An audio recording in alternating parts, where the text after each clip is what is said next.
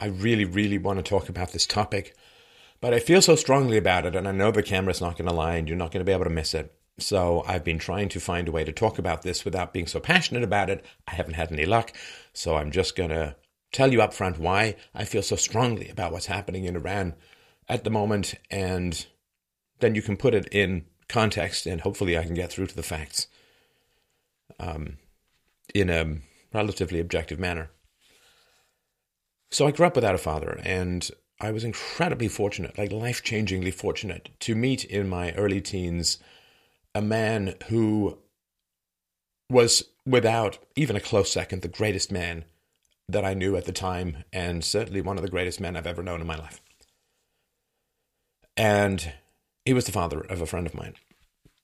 He was very wise, smart, funny, engaging, good humored, good natured, a great father, a great husband, great provider, and engaged with children in a respectful manner, engaged in debates that the family was wonderfully intellectual. And because I was basically three inches above this trashy subterranean Dantean hellscape layer of trailer park single motherhood, seeing that path to a middle class household, seeing that path of possibility for intelligence, for wisdom, for curiosity, for debate, for arguments, for language, for virtue. That was the skyhook that I grabbed onto to get me out of where my origin story was destined to lead me, which was to a terrible path. This man, this great man, this hero of my youth and of my middle age, was a Persian man. He was uh, Iranian. Oh, he referred to himself, of course, as Persian. And my admiration for him and for what I learned about the Persian culture literally knows no bounds. And when these stories come up, I feel very strongly about it. Uh, this man, who, in my view, was killed by the incompetencies uh, of the Canadian healthcare system,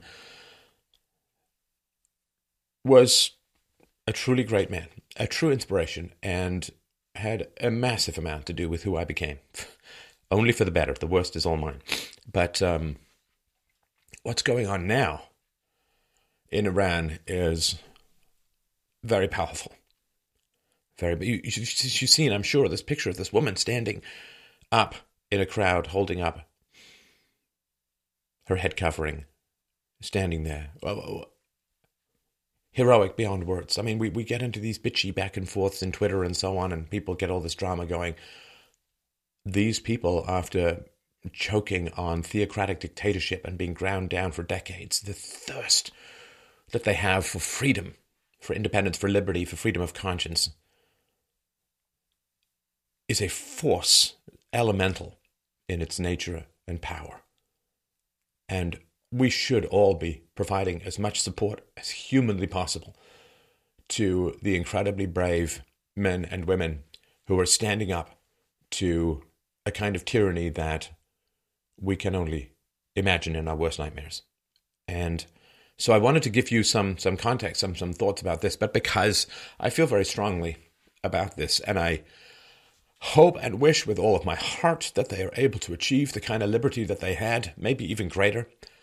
Uh, I just wanted to mention up front, I'm not going to be able to get through this without this passion spilling out. Now you know why.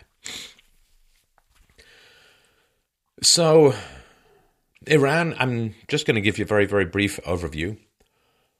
Iran is one of the world's oldest empires, 2,500 years old, or Persia. And I'm sorry, I'm going to have to just use the terms back and forth.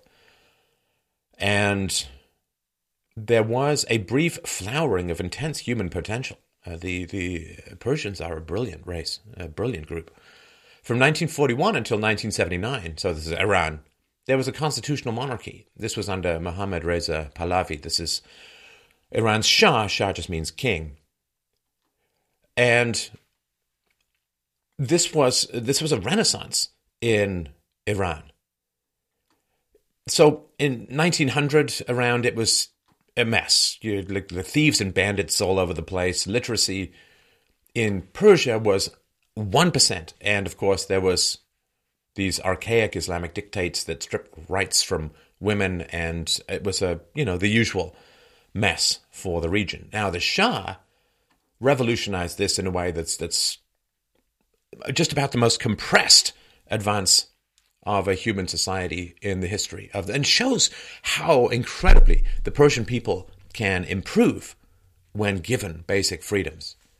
So there was a fair amount of wealth that was generated from oil, and the Shah liberalized the economy, helped to modernize the nation. Rural roads were built, there were postal services, there were libraries, and the spread of electricity and so on. There were dam construction, and the Shah helped to take, of course, Iran has this very arid land, and he helped through these dams, he helped to irrigate it and to provide the only gold that desert countries really have, which is water. And Iran then became 90% self sufficient in food production, which is an astonishing feat for a desert country, largely desert country. Under the Shah, there was the establishment of universities and, and colleges, and he actually used some of his own fortune to set up these educational foundations to train students in market friendly disciplines to help grow the economy. He freed the markets uh, to some degree. And it was really just astonishing. He wanted to transfer land from the government to the people. So he actually donated half a million crown acres to 25,000 farmers. Now, just going from the early 1940s to the late 70s is just a couple of decades. Now, 1978 was the Shah's last full year in power. So, t- just 25 years earlier, the average Iranian earned $160. This is all inflation adjusted. In just 25 years, the average Iranian had gone from making $160 to $2,540. That's more than 15 times increase. More than 15 times increase in earnings with basic freedoms and opportunities and a pullback of theocratic dictatorship, more than 15 times increase in income.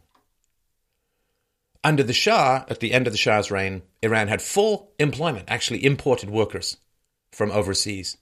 The national currency had been stable for 15 years.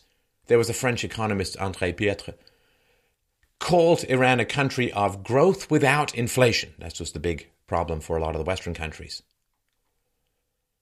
And there was a plan for the future as well. So Iran was at the time the 70s the world's second largest oil exporter, but the Shah also planned construction of 18 nuclear power plants. He built an Olympic sports stadium, and he actually did apply to host the Olympics in 1988. That, of course, eventually went to Seoul.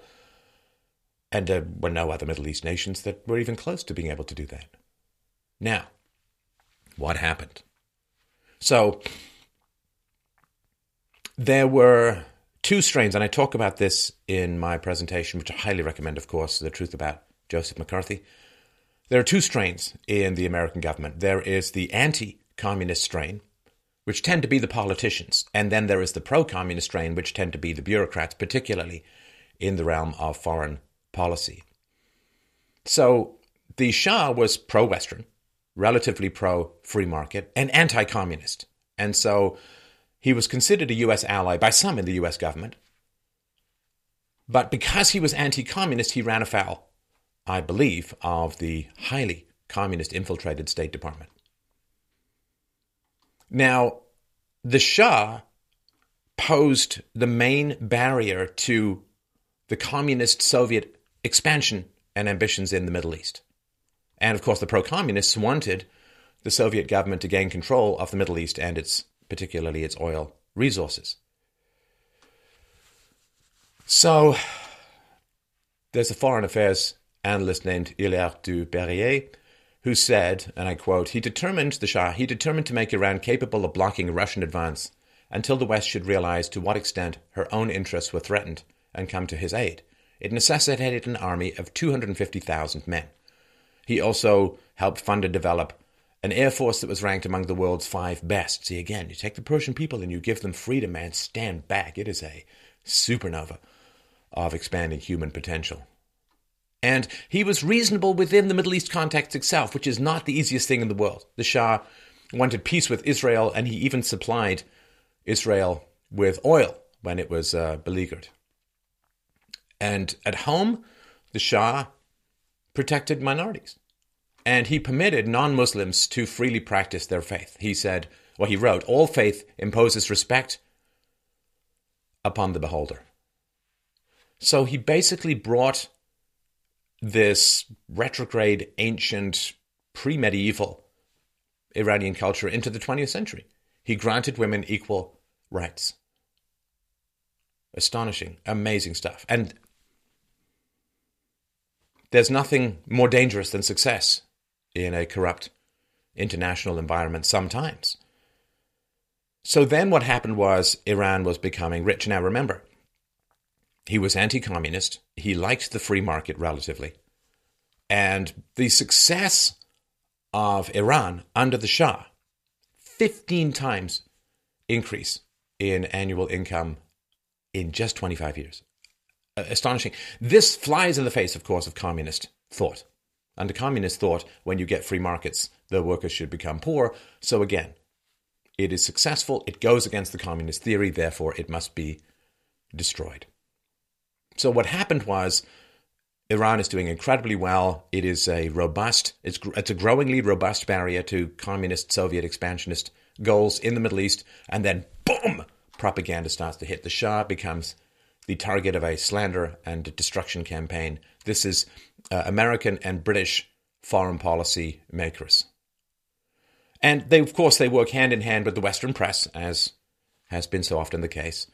So there were uh, the, the, the, bureaucrats in these uh, foreign offices, there was the media, uh, there were Soviet inspired communist insurgents, and the mullahs who did not like the fact that women were studying, that women were going to the beach in bikinis, that women had equal rights. They all combined to try to take down the Shah. And it didn't take very long. Again, there was no internet to oppose this narrative, to oppose the pen truly being mightier than the sword. And it took only three years. The guy goes from a monarch at the height of his powers to being exiled. This happened January 16th, 1979, and then he died. Iran, in turn, fell to the Ayatollah Khomeini's terror regime. Even Teddy Kennedy ranted against the Shah, and uh, in December 1977, the Kennedy family financed, oh, and it was called the Committee for the Defense of Liberties and Rights of Man. Uh, this was in Tehran. It was basically just a headquarters to help coordinate the revolution. Betrayed by Carter, Iran fell to the theologians. And it has um, since been mired in that, with, uh, I believe, the aid of Obama and the support of Obama. And now, in the age of Trump, things are changing.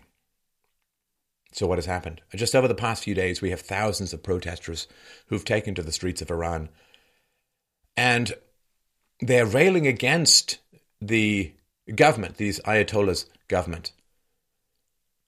And the secular government of President Hassan Rouhani. They say death to, to, death to the dictator, death to Rouhani. These are the chants. Uh, this is going on in. It's hard to know for sure. At least eight Iranian cities, and the movement does appear to be spreading and growing at the moment. The UK Daily Mail reports protesters are surrounding an Iranian mullah who is a powerful member of the theocratic ruling class and are chanting, Mullahs be ashamed and leave Iran, right in his face. God. I just really, really want you to understand how incredibly courageous, especially in the age of social media, when stuff gets recorded, stuff gets hand- photographed, stuff gets spreaded, videos get spread. Uh, it is brave beyond words. There's a big protest that's been held in Mashhad. This is one of the holiest sites in Iran and in all of Shia Islam because it contains the shrine of a revered 9th century Imam. And this just happened yesterday. Reports of protesters filling the streets of Qom. This is the spiritual center of Iran. And the chants are We don't want an Islamic Republic. There's another protest chant, and these don't translate perfectly, of course. The, another protest chant is Iran is haphazard without the Shah. And of course, that's. Uh, they, they remember this stuff all has to happen before those who lived under the Shah and the growth of freedoms and equality for women die off, and it all falls down the memory hole. Now, this is incredibly powerful defiance against the mullahs, the government, the revolution of 1979, which of course is considered year zero of the glorious new world in Iran. And there's a woman, she's standing there, above the crowd, standing up, no veil, no headscarf.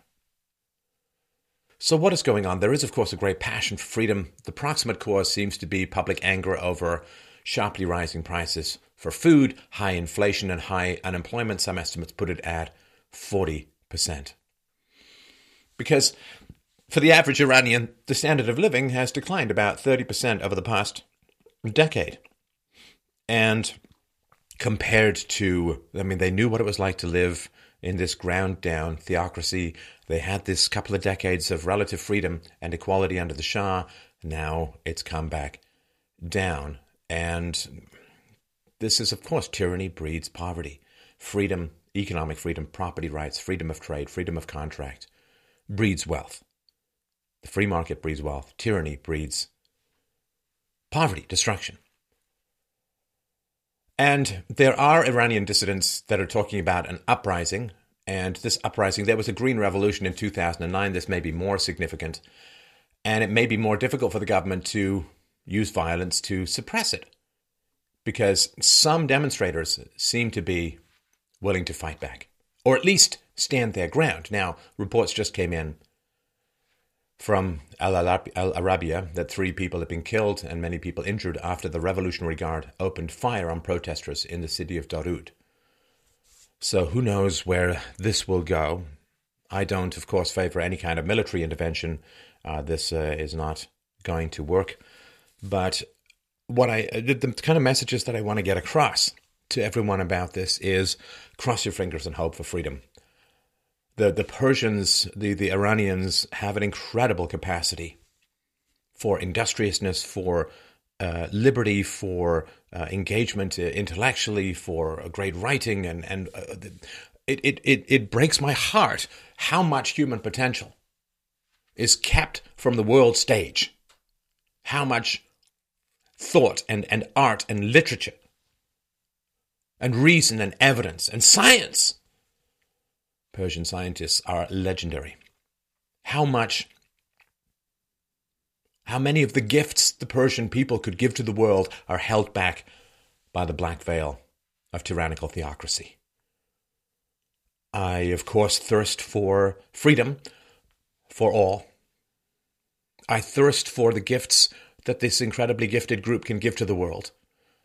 My heart breaks for the horrifying tragedy of the US betrayal of the Shah under Carter, and the manipulations of the pro communist forces in the foreign offices of both the UK and the US, in my opinion. And we should stop interfering in countries. We should stop selling people down the river out of our hatred for freedom. We should give people liberty. We should support emotionally, intellectually, passionately. We should support those who are risking life and limb to become free.